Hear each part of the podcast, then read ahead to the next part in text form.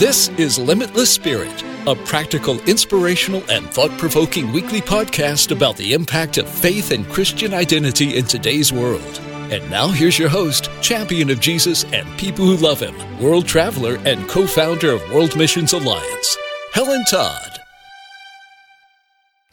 Why does God allow terrible things happen to us? This is perhaps the number one excuse used by the people who are running away from God. But even for those of us who are fully committed to Him, this is a question without a simple answer.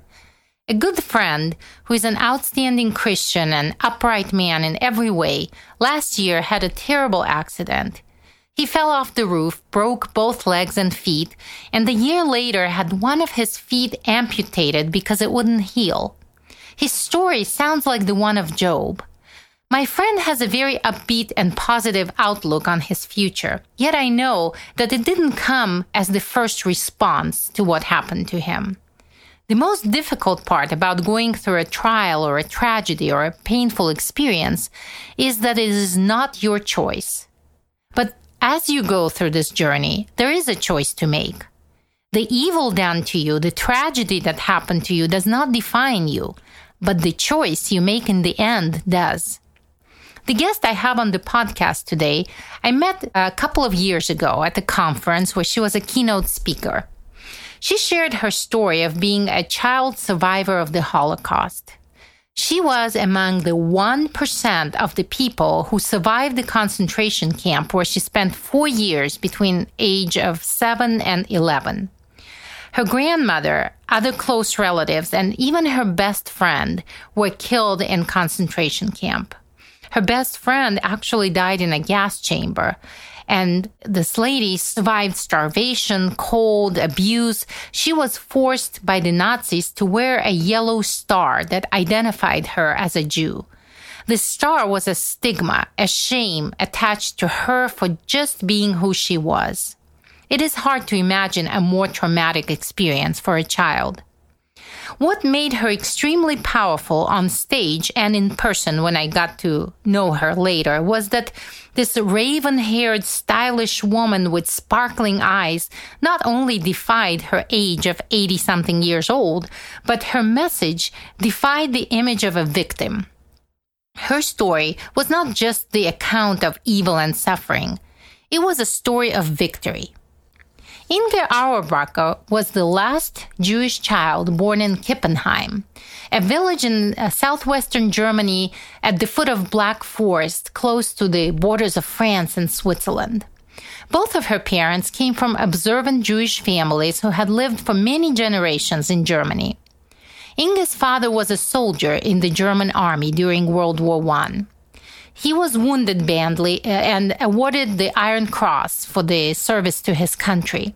He was a textile merchant, and the family owned a large home in Kippenheim. Inge's first traumatic memory is the massive riot against the Jews in Germany and Austria that happened on November 9th and 10th, 1938. She was only three years old, but her memories of Kristallnacht, or Night of Broken Glass, are still very vivid. Her maternal grandparents had come to visit, and her grandfather was arrested in the synagogue while reading the morning prayers. Her father, grandfather, and other Jewish males over the age of 16 were sent to Dachau concentration camp. Every window in their house was broken. They had to hide in their backyard shed to save themselves from the rioting mob. Their beloved synagogue was severely damaged. Miraculously, though, both men were released from Dachau after a few weeks. They had both been treated very badly, and soon her grandfather passed away from a broken heart. He was broken both spiritually and physically and bitterly disappointed in the country that he loved so much. Inge was only allowed to attend a Jewish school that was located a train ride away in Stuttgart. She was forced to wear a yellow Star of David as a six year old child. But her school career ended after six months when the family was sent to the Terezin concentration camp.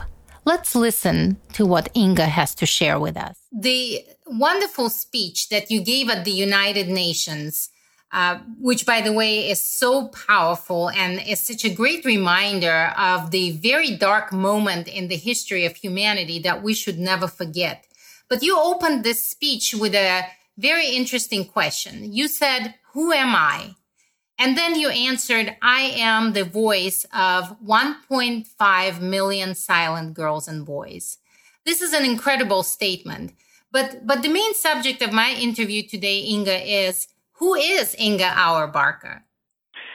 I see you not merely as a victim of the evil forces and the circumstances that you've uh, experienced as a child, but I see you as a survivor, as an overcomer. I see you truly as a star, which, by the way, is the title of your wonderful book.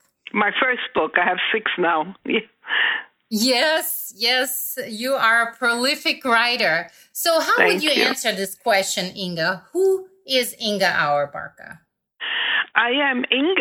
I am the person who is today me. I don't want to just be defined as a survivor. That makes people feel sorry for me. No, I I have become hopefully a productive person. Yes, I will never forget my past, but I am just Inge. That's who I am. This is a wonderful answer and so much in line with what our interview is all about. But when one hears the circumstances that you had to go through as a very young child, I I'm certain that you have been asked this question many times. Do you ever feel or have you felt in the past anger towards the people who hurt you and your loved ones and and your people? Well, in the beginning, perhaps I was angry, but I have come to terms with that. I survived. That is the main thing. But if you go to the question, I will go a little further.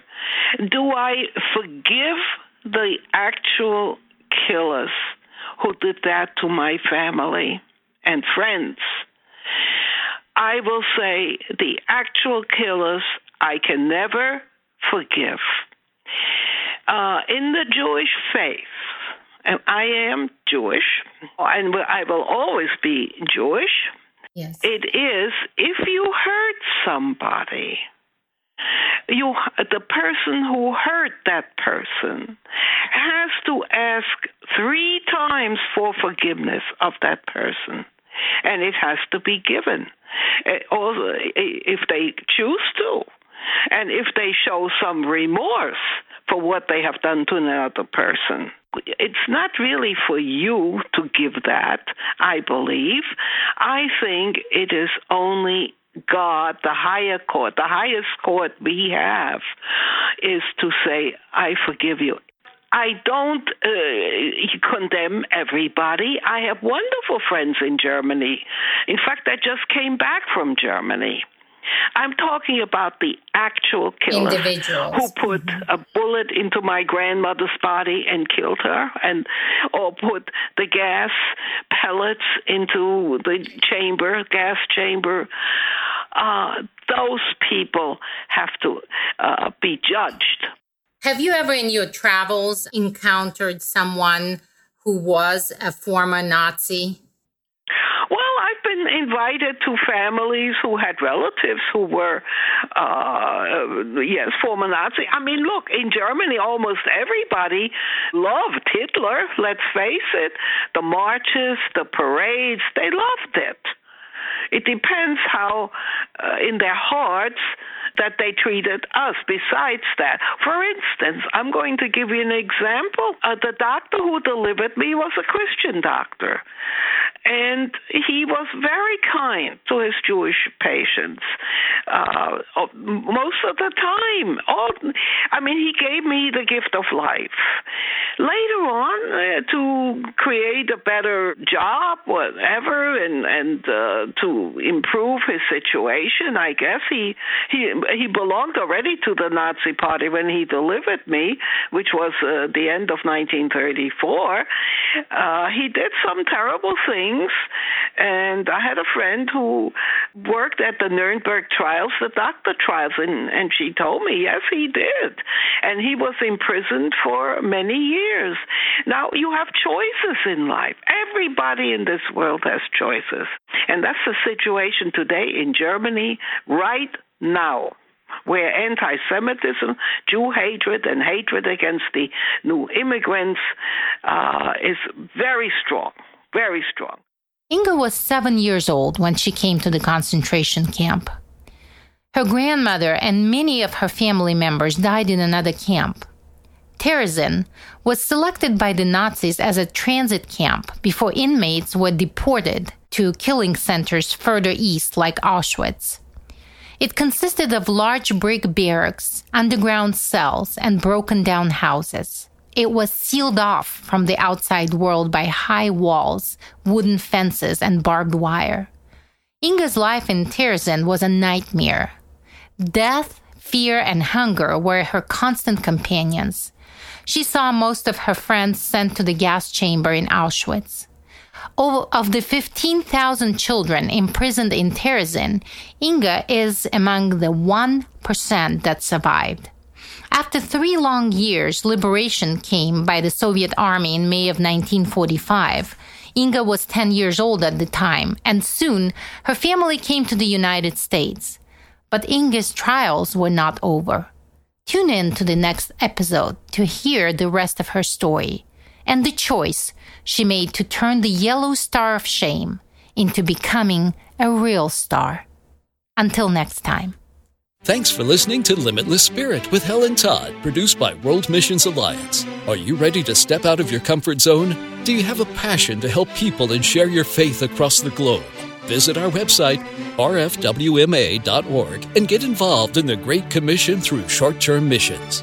We hope you'll leave a review and check out other episodes. We'll be with you in a week on our next episode of Limitless Spirit.